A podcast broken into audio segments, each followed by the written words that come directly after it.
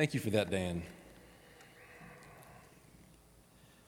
Those of you who were able to be here last weekend know that this is the second Sunday in a row now that we have been given the opportunity to celebrate the youngest members of our community. Last Sunday, we all took part in the dedication of Alina Abood, hearing her parents promise to raise her in the faith, making promises to the Abood family ourselves to love them and to help them and to walk with them and to support them. To show Alina what it means to love God and to love one another and to love our neighbors as ourselves every day of our lives. And on this Sunday, we are gathered again to celebrate, and this time we are celebrating the good work and the good people of the Little Friends Preschool. We've already heard from Anna and Chelsea. We've already had a chance to say thank you to Julie Mason for her tireless work these last five years. Not just on behalf of the school, but on behalf of the children. Strangers, really, when you think about it, other people's kids. You may grow to know them, you may grow to love them, you may grow to count them as your own. But on day one, when they show up to preschool, that is what they are new names and new faces. And yet, that's what Julie has done these last five years. That's how she has chosen to serve, and that is how all of these teachers, from Chelsea all the way down to the occasional substitute, have chosen to serve. And how every teacher, at every level, all across the state of Florida, have chosen to serve. Just like any of us, they have chosen to spend their lives in the same ways that they have chosen to spend their days teaching children, loving children, serving children, other people's children. And as pastor of HAB, I am incredibly grateful that we get to share this space with Little Friends Preschool, and we get to watch and learn from their good, good work. This morning, we have just heard another story of somebody, a young woman, having an encounter with other people's kids.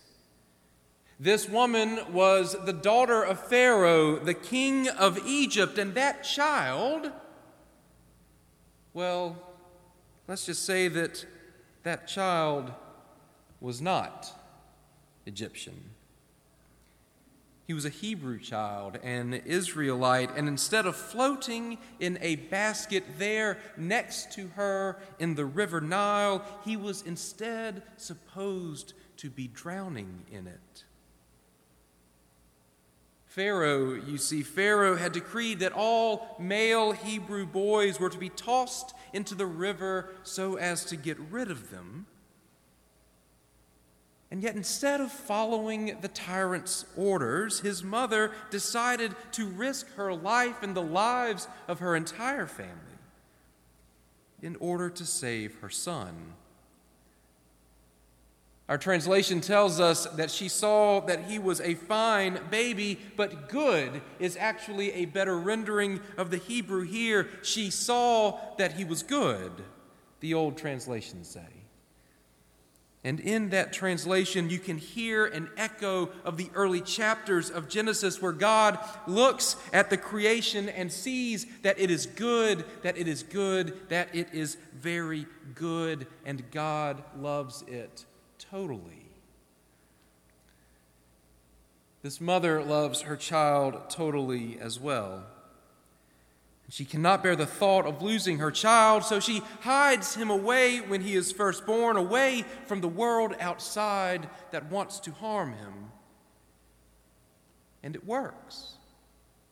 At least until that day comes when he becomes too big of a baby to stay hidden in their small home. And so she has to think of something else. And in a flash of inspiration, she decides to follow Pharaoh's orders.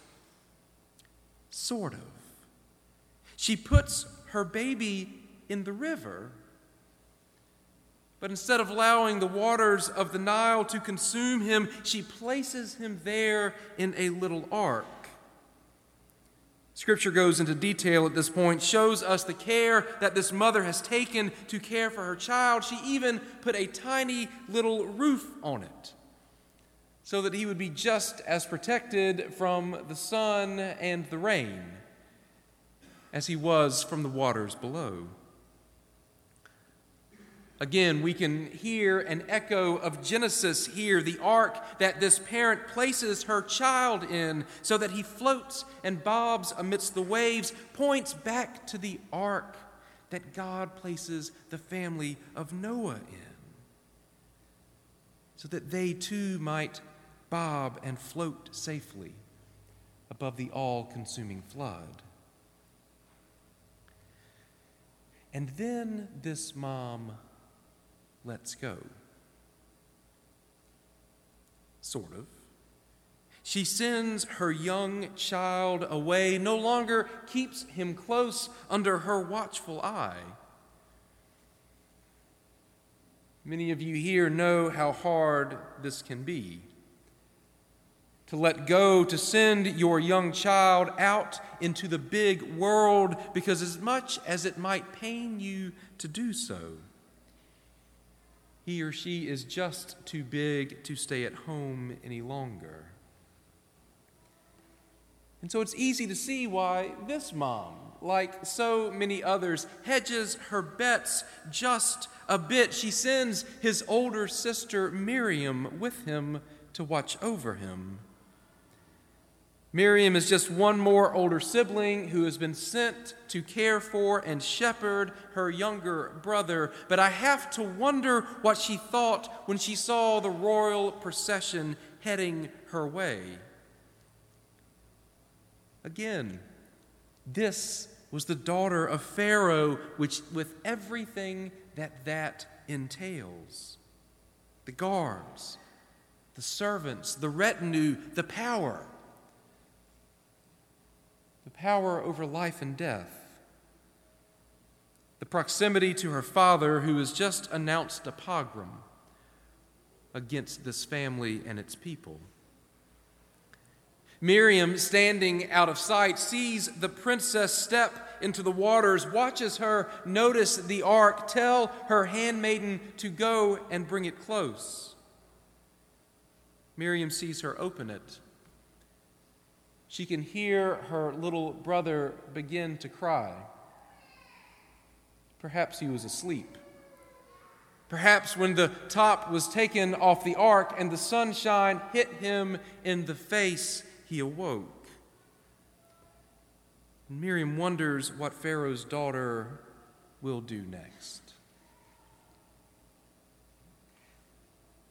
And this, my friends, this is one of the pivotal moments in the entirety of Scripture.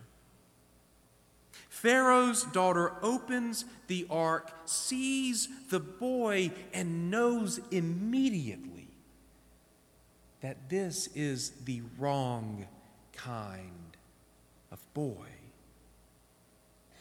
Hebrew, not Egyptian a slave, a nuisance, a threat, if her father is to be believed, a threat worthy only of extermination. So then, what will she do next? Be a good Egyptian? Be an obedient daughter? Tip the basket upside down, turn her back to his cries, and proceed with her bath? No. Instead of that one, Pharaoh's daughter chooses a different path. She chooses instead to love this strange child, to care for this strange child, and ultimately to take him in and claim him as her own. Eventually, the text tells us, she gives him the name Moses, which means the one who draws out, because she says, I drew him out of the waters. Did she know what she was doing? In that moment, in her compassion, did she know? Did his older sister, Miriam, did Miriam know? Because Moses, Moses turns out not just to be the one whom this Egyptian princess chooses to draw out of the water, Moses is himself the one who will, who will draw out his people and lead Israel out of Egypt. He will lead them through the waters of the Red Sea, shepherd them through the wilderness all the way to their promised land.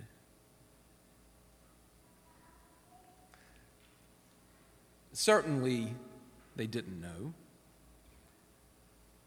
The princess didn't know. His sister did not know. Moses himself clearly didn't know because years later, when God comes to him at the burning bush and calls him to step forward and lead, Moses' reply to his Lord is effectively, Buddy, I hate to break it to you, but you've got the wrong guy.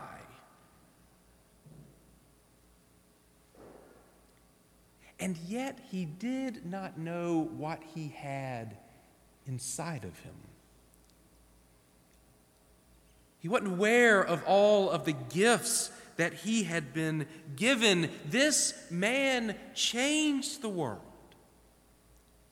redeemed his people, kept hope alive for the redemption of all things through the children of Israel. But on that day, in that basket, floating there in the Nile as the daughter of Pharaoh looked down upon him, he was little more than some stranger's kid. And by the grace of God, she chose to love him anyway. Five years ago, Little Friends Preschool had eight children. Three years ago, coming out of the pandemic, there were some sober conversations about cutting losses. And yet now, this great and good place has scores of kids, added classrooms on campus, almost universal waiting lists, two playgrounds, a garden, a STEAM lab, and a weekly chapel service that ends every single time I get a chance to lead it with me getting mobbed by the kids.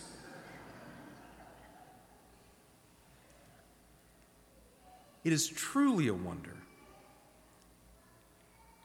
and it is a gift not just to this church or to these families or to this community, but to Jacksonville more broadly. And I put before you today a gift to the whole wide world. Because, like baby Moses there on the Nile,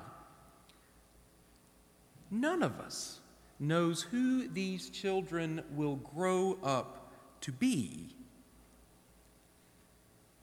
None of us knows what they will do, how well they will love and serve, in what ways they just might change this world. But whatever good they do, however well they turn out, all the ways in which their communities will be made better by their lives, it will be at least partly due to the fact that when they were little, they came to this place and they were loved by friends like these. Thanks be to God. Amen.